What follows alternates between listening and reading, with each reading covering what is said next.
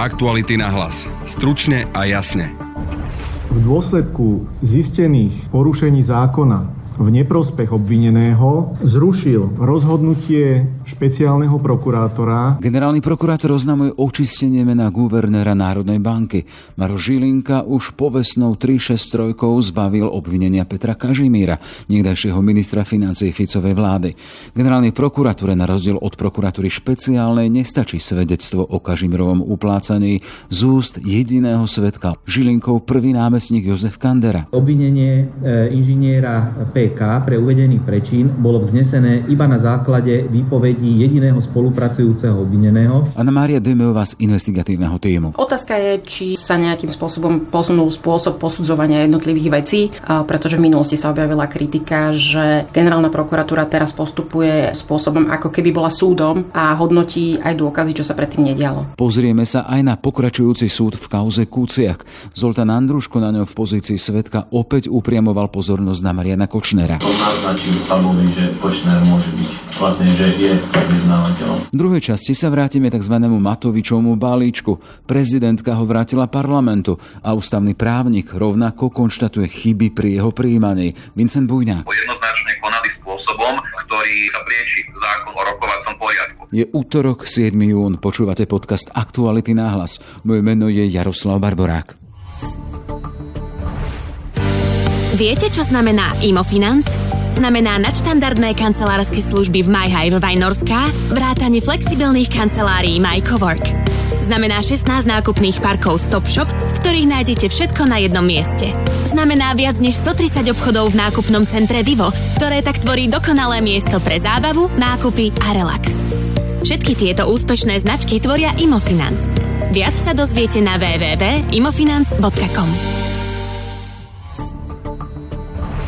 Guvernérovi Národnej banky Slovenska a exministrovi financií Petrovi Kažimírovi zrušili obvinenie. Urobila tak generálna prokuratúra prostredníctvom mimoriadneho opravného prostriedku. Kažimír tak nie je obvinený z podplácania. Vo veci má opäť konať špeciálna prokuratúra. Na prípad sa bližšie pozrieme s Annamáriou Dömeovou z investigatívneho týmu. Pekný deň ti prajem. Dobrý deň. Čo teda dnes oznámil generálny prokurátor Maroš Žilinka smerom k Petrovi Kažimírovi? A generálny prokurátor Maroš Žilinka spolu so svojím prvým námestníkom Jozefom Kanderom oznámili, že vlastne rozhodli o návrhu, ktorý si dal Peter Kažimír podľa paragrafu tri šesť tri, a to rozhodli takým spôsobom, že trestné stíhanie v jeho prípade stopli, pretože podľa nich došlo k porušeniu zákona v neprospech obvineného. Ide o trestnú vec obvineného bývalého ministra financií Slovenskej republiky a súčasného guvernéra Národnej banky Slovenskej republiky inžiniera pé ká, trestne stíhaného pre prečin podplácania. Túto trestnú vec vybavoval na základe môjho poverenia pán prvý námestník generálneho prokurátora, to z dôvodu, že vzhľadom na vážne zdravotné dôvody som takmer mesiac nebol prítomný na pracovisku a on mal túto trestnú vec už naštudovanú. Pán prvý námestník generálneho prokurátora po preskúmaní vecí rozhodol tak, že v dôsledku zistených porušení zákona v neprospech obvineného zrušil rozhodnutie špeciálneho prokurátora, ktorým zamietol sťažnosť obvineného proti uzneseniu prokurátora Úradu špeciálnej prokuratúry Generálnej prokuratúry Slovenskej republiky o vznesení obvinenia. No ale poďme si to rozobrať. Trestné stíhanie voči Kažimírovi. Pripomeňme si, prečo bol obvinený Peter Kažimír? Kažimír bol obvinený v súvislosti s úplatkom necelých päťdesiat tisíc eur, ktoré mal posunúť Františkovi Imreczemu. František Imrecze, bývalý šéf finančnej správy, je zároveň korunným svedkom v tomto prípade, tak ho označil Jozef Kandera. A práve to považoval za problém, že okrem Imreczeho tam veľa ďalších svedkov nemá byť a tým pádom Imrecze je ten kľúčový, a že si niekedy vo svojich výpovediach odporoval. V prvom rade je potrebné uviesť, že obvinenie inžiniera pé ká pre uvedený prečin bolo vznesené iba na základe výpovedí jediného spolupracujúceho obvineného, inžiniera ef í. Čiže generálnej prokuratúre a konkrétne teda zástupcovi Kanderovi boli nedostatočné výpovede a svedectvá samotného Imreczeho smerom k Kažimírovi? On to formuloval tak, že na vznesenie obvinenia neboli splnené zákonné podmienky a práve hovoril, že pri pri týchto korunných svedkoch, kedy naozaj je obvinenie postavené na jednom človeku, si musia orgány činné v trestnom konaní postrážiť, či vypovedá konzistentne, či je dostatok ďalších dôkazov a majú k tomu pristupovať s náležitou obozretnosťou. Trestné stíhanie založené na výpovediach jediného tzv.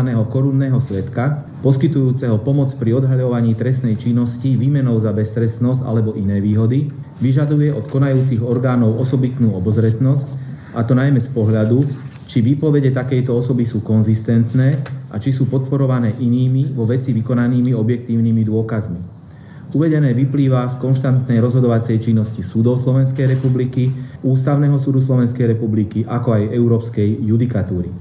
V predmetnej trestnej veci uvedené predpoklady naplnené neboli. A preto rozhodol v tomto prípade tak, ako rozhodol, čo znamená, že prokurátor úradu špeciálnej prokuratúry má opätovne konať a rozhodnúť.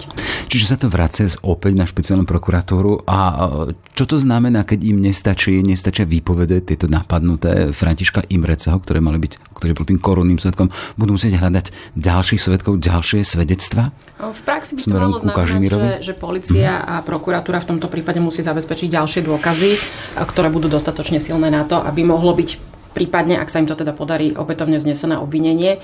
Nakoniec videli sme to aj v prípade Vladimíra Pčolinského, ktorému tiež zrušil, zrušila generálna prokuratúra obvinenie a teraz je už podaná obžaloba na súde v jeho prípade. Hej. Keď chceme hovoriť o Petrovi Kažimírovi, aktuálnom guvernérovi Národnej banky, pre ňa to znamená, čo je očistené jeho meno, aktuálne už nie je obvinený. Áno, aktuálne nie je obvinený, aktuálne je z neho, aj keď teda, keď rešpektujeme prezumpciu neviny, aj predtým bol nevinný, ale teda teraz nie je obvinený, nečelí žiadnemu trestnému stíhaniu. A tým, že sa prípad vracia opäť na špeciálnu, špeciálnu prokuratúru, to obvinenie môžeme očakávať, ak bude dostatok nových dôkazov. Tak. Ešte sa vráťme k tomu mimoriadnemu opravnému prostriedku, tá tri šesť tri, toto zasa bolo príchodné. Hej? Ona spríchodnila to očistenie mena samotného guvernéra Národnej banky. Áno, je to také kontroverzné teraz to ustanovenie, pretože býva často kritizované, býva často kritizovaný spôsob, akým ho využíva generálna prokuratúra pod vedením Maroša Žilinku. Ale zase na druhej strane tá tri šesť tri má slúžiť ako niečo ako záchranná brzda v prípade, kedy dochádza k nezákonnému trestnému stíhaniu. Či aj je to právomocou generálneho prokurátora narábať s ňou podľa jeho uváženia? Otázka je, či sa nejakým spôsobom posunul spôsob posudzovania jednotlivých vecí, pretože v minulosti sa objavila kritika, že generálna prokuratúra teraz postupuje spôsobom, ako keby bola súdom a hodnotí aj dôkazy, čo sa predtým nedialo. A to znamená, keď sme v kontexte aktuálneho prípadu Petra Kažimíra znova to nejakým spôsobom zahátali, to, že to malo ísť na súd? Nevieme, v akej fáze bolo toto vyšetrovanie, či to bolo už tiež pred podaním obžaloby alebo nie, čiže neviem na túto otázku odpovedať. Jasné. Maroš Žilinka, generálny prokurátor, dnes ale bol nespokojný s inými vecami a konkrétne? Generálny prokurátor dnes povedal, že dochádza k plošnému monitorovaniu jeho kontaktov, že sa chodia ľudia s preukazmi, znaky vypytovať na generálnu prokuratúru. Kto za ním chodí, aké má návštevy, či sú to politici, prominenti alebo pán Pčolinský, nepovedal ktorý. O čo ide? Ide o snahu plošne monitorovať kontakty, styky, prijatia osôb generálnym prokurátorom Slovenskej republiky v budove generálnej prokuratúry. Každý, kto sa o moju osobu zaujíma a komu som nepohodlný, veľmi dobre vie, aký je môj súkromný život a že v súkromnom živote nenájde nič, čo by spochybňovalo moju integritu. Ak je problémom to, že z práce idem rovno domov a venujem sa rodine a z domu idem do práce a venujem sa práci, tak sa tejto spoločnosti hlboko ospravedlňujem.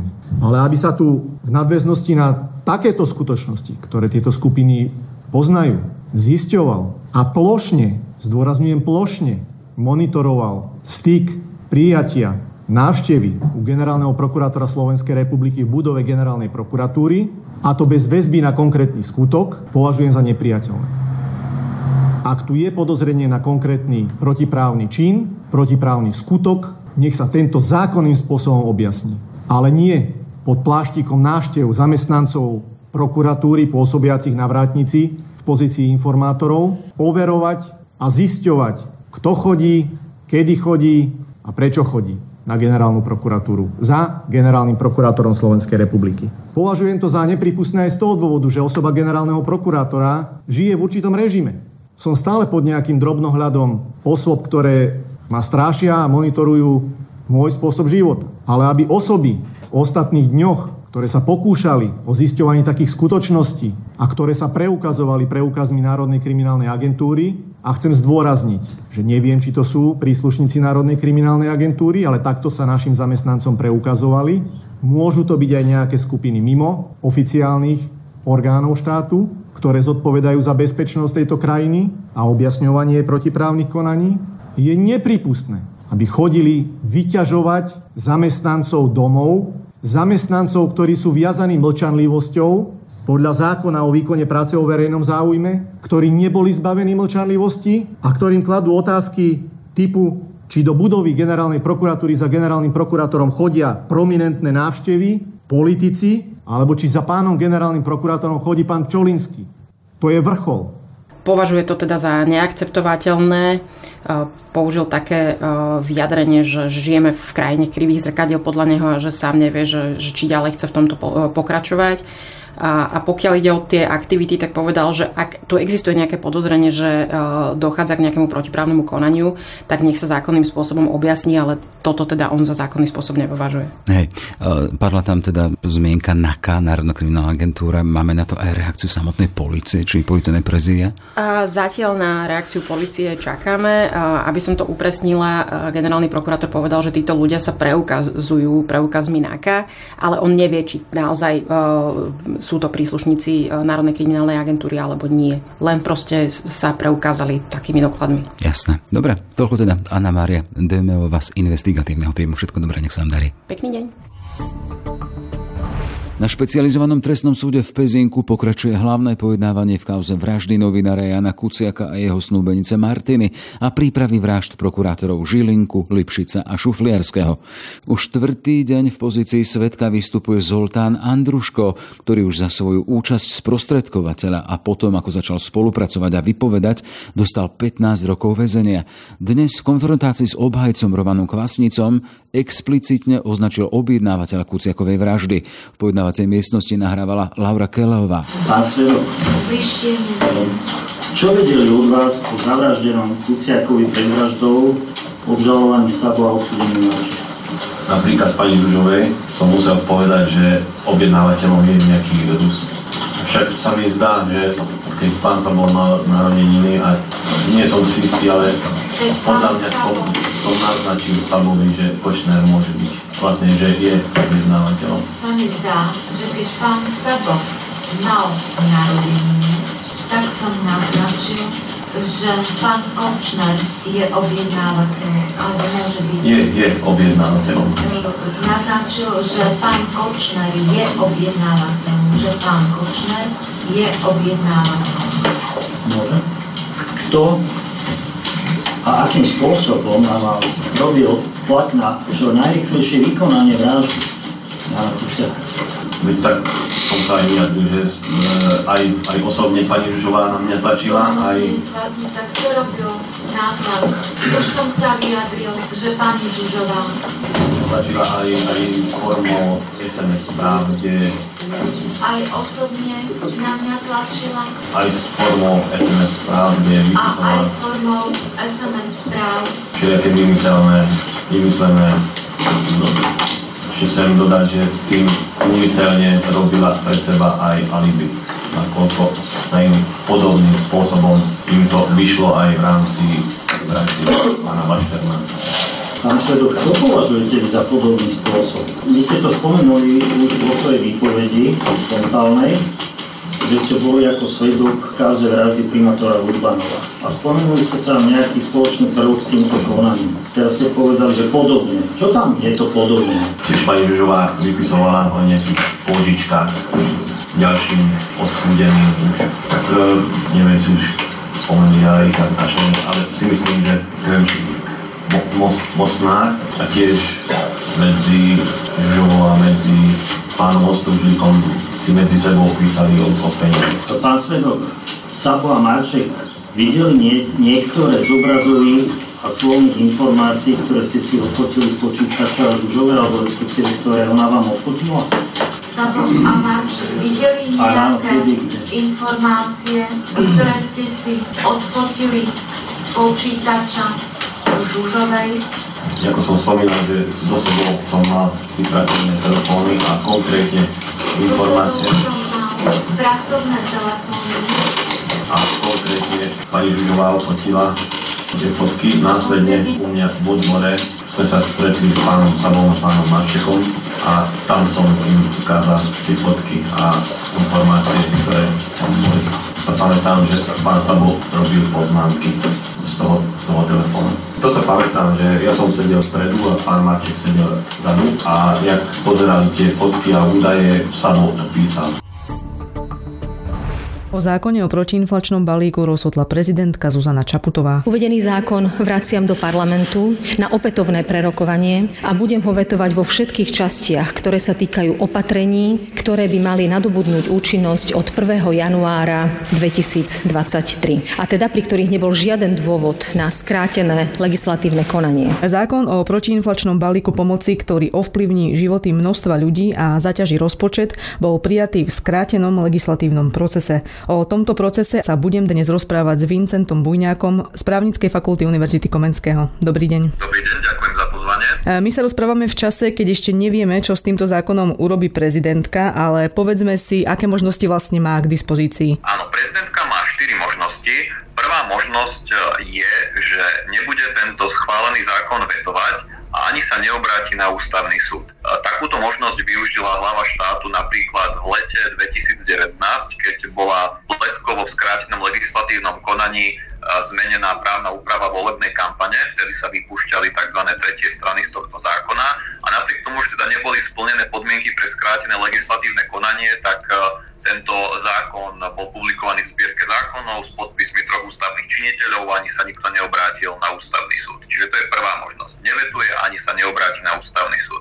Druhá možnosť je, že nevyužije svoje právo veta, avšak už sa na ústavný súd obráti a to v konaní o súlade právnych predpisov. Táto možnosť bola hlavou štátu využitá po februári dvetisícdvadsať, keď si poslucháči spomenú na problém s tzv. trinástymi dôchodkami, keď pred voľbami tiež bez splnenia podmienok v skrátenom legislatívnom konaní bola táto právna úprava schválená a hlava štátu vtedy ten zákon podpísala a obrátila sa na ústavný súd. Následne sme však nedostali rozhodnutie ústavného súdu z toho dôvodu, že tá právna úprava bola neskôr zmenená a keď sa zmení tá právna úprava, tak potom ústavný súd zastaví konanie. Čiže to je druhá možnosť, nevetuje a obráti sa na ústavný súd. Tretia možnosť je, že využije svoje právo veta a obráti sa na ústavný súd. Takto to urobila napríklad nedávno pri novele zákona o verejných vodovodoch. Tam sa na ústavný súd obrátila kvôli povinnosti majiteľov verejných vodovodov na vlastné náklady zabezpečiť opravy a údržbu cudzieho majetku. A posledná štvrtá možnosť je, že hlava štátu vetuje tento schválený zákon, ale na ústavný súd sa už potom neobráti. Čiže to je niečo, čo je celkom časté aj v legislatívnej praxi, že je tu právo veta, potom to právo veta je prelomené a hlava štátu sa neobráti na ústavný súd, ale to je z dôvodov, že nepokladá tam ten schválený zákon za protiústavný a možno to veto využila kvôli nejakému inému vecnému problému. A ktoré z týchto možností sa doposiaľ využívalo najčastejšie? Ktorá z týchto možností? Závisí to od obsahu toho schváleného zákona, lebo tradične sú schvaľované zákony v takej podobe, ktorá nie je protiústavná. To znamená, že keď by sme si zobrali tie schválené zákony parlamentu ako celok, tak menšina z tých zákonov obsahuje nejaké ústavnoprávne problémy. Čiže vo všeobecnosti skôr je postup taký, že schválený zákon je podpísaný hlavou štátu, lebo tam neidentifikuje žiaden ústavnoprávny problém a potom sa ani neobráti na ústavný súd. Len práve menšina prípadov je takýchto, čiže nerobil by som možno záver z toho, ako je to vo väčšine prípadov, lebo toto je naozaj špecifický problém, ku ktorému došlo a ten problém sa týka teda predovšetkým nesplnenia podmienok pre skrátené legislatívne konanie. Tak si povedzme bližšie, čo je to vlastne to skrátené legislatívne konanie. Musíme upozorniť na to, že príprava a schvaľovanie kvalitného paragrafového znenia zákonov je náročná činnosť, ktorá štandardne trvá niekoľko mesiacov. Tento časový úsek slúži aj na to, aby sa k návrhu vyjadrili dotknuté subjekty a prípadne, aby upozornili na možné nedostatky. Ak sa totiž už schváli znenie zákona s chybou, tak potom môže takáto chyba ublížiť konkrétnej osobe. Výnimočne môže byť zákon schválený v priebehu niekoľkých dní, či dokonca hodín. A to je práve v tzv. Skrátenom legislatívnom konaní. a podmienkou pre skrátené legislatívne konanie je existencia mimoriadnych okolností. A tieto mimoriadne okolnosti chápeme ako okolnosti, ktoré nastali náhle, neočakávane, nebolo možné ich predvídať, ani nebolo možné sa na ne pripraviť. A nedodržiavanie podmienok pre skrátené legislatívne konanie je v tejto súvislosti jav, s ktorým sa stretávame dlhé roky a v každom volebnom období a je tomu tak aj v prípade schváleného zákona. Dobre, vráťme sa k tomuto konkrétnemu zákonu. Čo môže ústavný súd posudzovať? Áno, ústavný súd sa môže vyjadrovať k tomu zákonu na podklade návrhu, ktorý mu doručí jeden z oprávnených subjektov. Čiže keď hlava štátu namietne iba nesplnenie podmienok pre skrátené legislatívne konanie, tak ústavný súd sa bude zaoberať tým týmto argumentom. Ak tam hlava štátu dá aj ďalšie argumenty, tak potom ústavný súd sa vyjadrí aj k ním. Tým ďalším argumentom môže byť aj ústavný zákon o rozpočtovej zodpovednosti, konkrétne jeho článok šesť, ktorý myslím, že ešte ďalej rozoberie. Áno, áno. Vy ste pre denník N povedali, že skrátené legislatívne konanie v tomto prípade zneužité bolo, ale že nedá sa automaticky vyvodzovať, že bola porušená ústava. Ako ste to mysleli? Neviem, či som to povedal presne takto, lebo ja som v tom rozhovore pre denník N poukazoval na to, že ústavný súd vo všeobecnosti sa stavia k tomuto argumentu zdržanlivo. To znamená, že zatiaľ ešte nikdy náš ústavný súd nevyhlásil zákon za protiústavný z dôvodu, že neboli splnené podmienky pre skrátené legislatívne konanie. A ústavný súd túto svoju zdržanlivosť možno práve v súčasnom zložení prekoná, a to práve kvôli tomu, že máme tu vedomosť o jeho názore, ktorý publikoval vo veci, vo veci moratória na zverejňovanie prieskumov, a to je nález, v ktorom ústavný súd povedal, že je pripravený v prípade svojvoľného a hrubého porušenia pravidel zákonodárneho procesu zasiahnuť voči schválenému zákonu aj z tohto dôvodu. Čiže ak by sa prezidentka, teda môže sa prezidentka obrátiť na ústavný súd len preto, že bolo porušené to skrátené konanie? Áno, môže tak urobiť. To môže byť jeden argument a ďalší argument môže byť napríklad ten článok šesť ústavného zákona o rozpočtovej zodpovednosti. Ono samo o sebe, aj keby to bol len jeden argument, a to je porušenie podmienok pre skrátené legislatívne konanie, tak je to dôležitý argument práve kvôli tomu, že keď sa pozrieme do ústavy, tak naša ústava v článku dva odsek dva hovorí, že štátne orgány môžu konať len v rozsahu a spôsobom, ktorý ustanoví zákon. A pri porušení podmienok pre skrátené legislatívne konanie preto nastáva kolízia s ústavou, pretože ten dotknutý štátny orgán, ktorým je v danej veci Národná rada, tak nekonala spôsobom, ktorý ustanovil zákon, konkrétne zákon o rokovacom poriadku. Čo hovorí ten článok šesť ústavného zákona o rozpočtovej zodpovednosti? Článok šesť ústavného zákona o rozpočtovej zodpovednosti hovorí, že ak zákon pri úprave pôsobnosti ustanovuje nové úlohy obci alebo vyššiemu územnému celku, tak potom štát na plnenie týchto úloh súčasne zabezpečí obci alebo vyššiemu územnému celku zodpovedajúce finančné prostriedky. A zmyslom a účelom tohto ustanovenia je zabezpečenie finančnej stability územnej samosprávy. Lebo keď nemáte peniaze na to, aby ste plnili tie úlohy, no tak potom tu samozrejme nastáva z pohľadu samosprávy problém. Otázka je, či sa aktivuje táto norma aj vtedy, keď štát formálne nové úlohy neustanoví, ale zmenou daňových predpisov zásadným spôsobom zníži výnos dane z príjmov, čo bude mať za následok znemožnenie plnenia existujúcich úloh, ktoré stanovil to predchádzajúcou zákonodárnou činnosťou. Inými slovami, na plnenie rovnakého množstva úloh budete mať zásadne menší balík peňazí.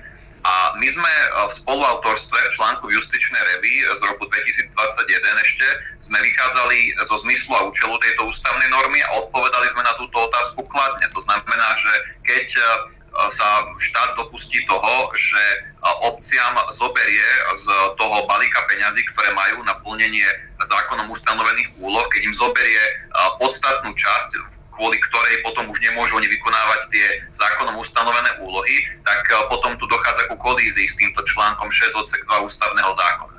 A tuto by teda bolo potrebné, aby sa to preukázalo na to, aby to mohol byť validný ústavnoprávny argument, čiže bolo by potrebné preukázať, že naozaj určitá samospráva po nadobudnutí účinnosti tých relevantných častí zákona nebude môcť vykonávať tie úlohy, ktoré podľa zákona vykonávať má. Čiže takýmto spôsobom, ak sa to preukáže, potom môže byť článok šesť odsek dva ústavného zákona o rozpočtovej zodpovednosti relevantnou normou aj v konaní o súlade právnych predpisov. Bude to podľa vás problém preukázať to? Je dôležité, aby to preukázala samospráva, takže ja, keďže nepôsobím v samospráve a nemám k dispozícii ich rozpočtové čísla, tak neviem to preukázať ja, ale oni to preukázať môžu. Čiže tí, ktorých sa to týka, to môžu preukázať a je to teda na predstaviteľoch samospráv, aby tie čísla dali na stôl. Akým spôsobom podľa vás bolo využívané v minulosti toto skrátené legislatívne konanie?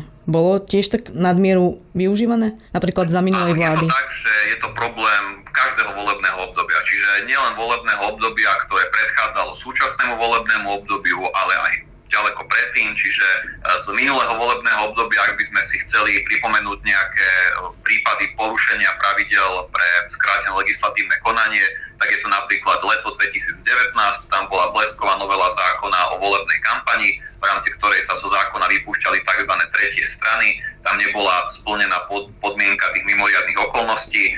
Rovnako takým príkladom porušenia podmienok pre skrátené legislatívne konanie je február dvetisíc dvadsať, keď sa schvaľovali tzv. trináste dôchodky v skrátenom legislatívnom konaní. Napriek tomu, že opäť tam nebola splnená podmienka tej mimoriadnej okolnosti, tiež boli predložené na rokovanie Národnej rady aj ďalšie zákony, ale myslím, že toto je príklad za všetko. Čiže máme tu viacero prípadov aj z minulého volebného obdobia a tiež v súčasnom volebnom období tu máme taký celkom žiarivý príklad a to je novela ústavného zákona o bezpečnosti štátu. Tam došlo k zlému manažmentu legislatívneho procesu, pretože keď si ešte poslucháči spomenú, tak najprv koncom septembra prijala vláda uznesenie, ktorým s účinnosťou od prvého októbra dvetisíc dvadsať vyhlásila núdzový stav. A urobilo sa to takým spôsobom, že podľa ústavného zákona to bolo možné vyhlásiť najviac na deväťdesiat dní a my už sme vtedy, keď to bolo vyhlásené, sme upozorňovali na to, že pozor, tých deväťdesiat dní uplynie pred Silvestrom dvetisíc dvadsať. A samozrejme na Silvestra sa ľudia stretávajú, čiže bolo asi žiaduce mať prítomné nejaké, nejaké pandemické opatrenia aj na toho Silvestra dvetisíc dvadsať. A Národná rada, alebo teda aj vláda, namiesto toho, aby sa tomuto problému venovali, tak až v decembri dvetisíc dvadsať predložili na rokovanie Národnej rady novelu toho ústavného zákona o bezpečnosti štátu a tiež tam teda neboli splnené podmienky tej mimoriadnej okolnosti, lebo toto sa dalo predvídať. Bolo to niečo, čo keď si manažujete legislatívny proces štandardným spôsobom, tak viete odhadnúť, že nám tých deväťdesiat dní uplynie vtedy a vtedy a vznikne nám problém. Čiže nie je toto problém len možno súčasného mesiaca alebo súčasného obdobia, ktoré riešime, ale to porušovanie podmienok je prítomné prakticky v každom volebnom období. Dobre, a prečo sa teda ústavný súd vyhýbal doteraz posudzovaniu ústavnosti zákonov z hľadiska ich procedurálnych kvalít? Je tomu tak z dôvodu, že keď sa pozrieme do ústavy, tak ústava určuje, keď by sme to zjednodušili, ten počiatočný bod a koncový bod legislatívneho procesu. Čiže ústava hovorí, že kto môže navrhovať tie jednotlivé zákony, je to vláda, výbory a poslanci Národnej rady a potom hovorí, akým kvórom sa má uznášať na prijímaní týchto zákonov, ale ten proces medzi tým, medzi týmito dvoma bodmi, tak o ňom sa ústava nezmieňuje a necháva ho na úpravu zákona o rokovacom poriadku. A zákon o rokovacom poriadku teda je právnou normou, ktorá má nižší stupeň právnej síly ako ústava a preto z toho dôvodu zrejme ústavný súd sa na to pozeral tak, že keď tu máme hlasovanie v Národnej rade, záverečné hlasovanie, tak týmto záverečným hlasovaním sa môžu konvalidovať procesné chyby, ku ktorým došlo pri predchádzajúcom rokovaní o tom návrhu zákona. Čiže rešpektoval parlamentnú autonómiu a zrejme vychádzal aj z tohto faktu, o ktorom som hovoril. Avšak tento prístup je možné na ňo sa pozerať aj z toho hľadiska, že síce ten postup pri schvaľovaní zákona, tie podrobnosti, oni nie sú súčasťou ústavy, ale sú súčasťou zákona a musia štátne orgány vrátane Národnej rady konať spôsobom, ktorý ustanoví zákon. Čiže ústavný súd kvôli tomuto zatiaľ sa nepostavil k tomuto problému tak, že by vyhlásil zákon za protiústavný, avšak ako som hovoril pri tom náleze vo veciach, vo veci moratória na volebné prieskumy, tak ústavný súd ako keby naznačil, že bude v tomto prísnejší a naznačil to v tom zmysle, že keď tu identifikuje hrubé a svojvoľné porušenie pravidel zákonodárnej činnosti pri schvaľovaní zákona, tak vie voči tomu zasiahnuť. Takže tuto možno očakávať taký určitý obrad, ale opäť je tam ten dovetok, že musí dôjsť k tomu, že to je hrubé a svojvoľné porušenie pravidel zákonodárnej činnosti. Podľa vás je to porušenie týchto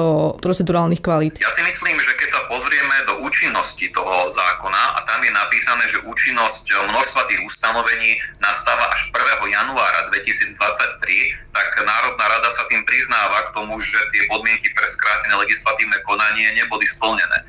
A keď už takýmto spôsobom otvorene to dá sa vyčítať zo zákona, tak potom si myslím, že ani nie je tu priestor na diskusiu, že či je to porušenie toho článku dva odsek dva ústavy alebo nie, lebo jednoznačne konali spôsobom, ktorý sa prieči zákonu o rokovacom poriadku. A teraz nemá, nemôžeme sa pozerať na to, že čo je obsahom toho zákona, pretože môže byť niekto aj fanúšikom tých zmien, ktoré ten zákon prináša, avšak túto sa bavíme o tej procesnej stránke, čiže asi to budeme musieť oddeliť obsahovú stránku od procesnej stránky, pretože pri tom, že či boli splnené podmienky pre skrátené legislatívne konanie, my sa nebavíme o obsahu toho zákona, ale bavíme sa o tom, že či proces bol v súlade s ústavou. Áno, ešte posledná otázka. Mala by to podľa vás dať posúdiť prezidentka ústavnému súdu? Ja si myslím, že áno, pretože prezidentka sľúbila dodržiavať ústav ako každý ústavný činiteľ a keď má v rámci svojho okruhu pôsobnosti na starosti riadnych od ústavných orgánov a má sa podieľať na ochrane ústavnosti,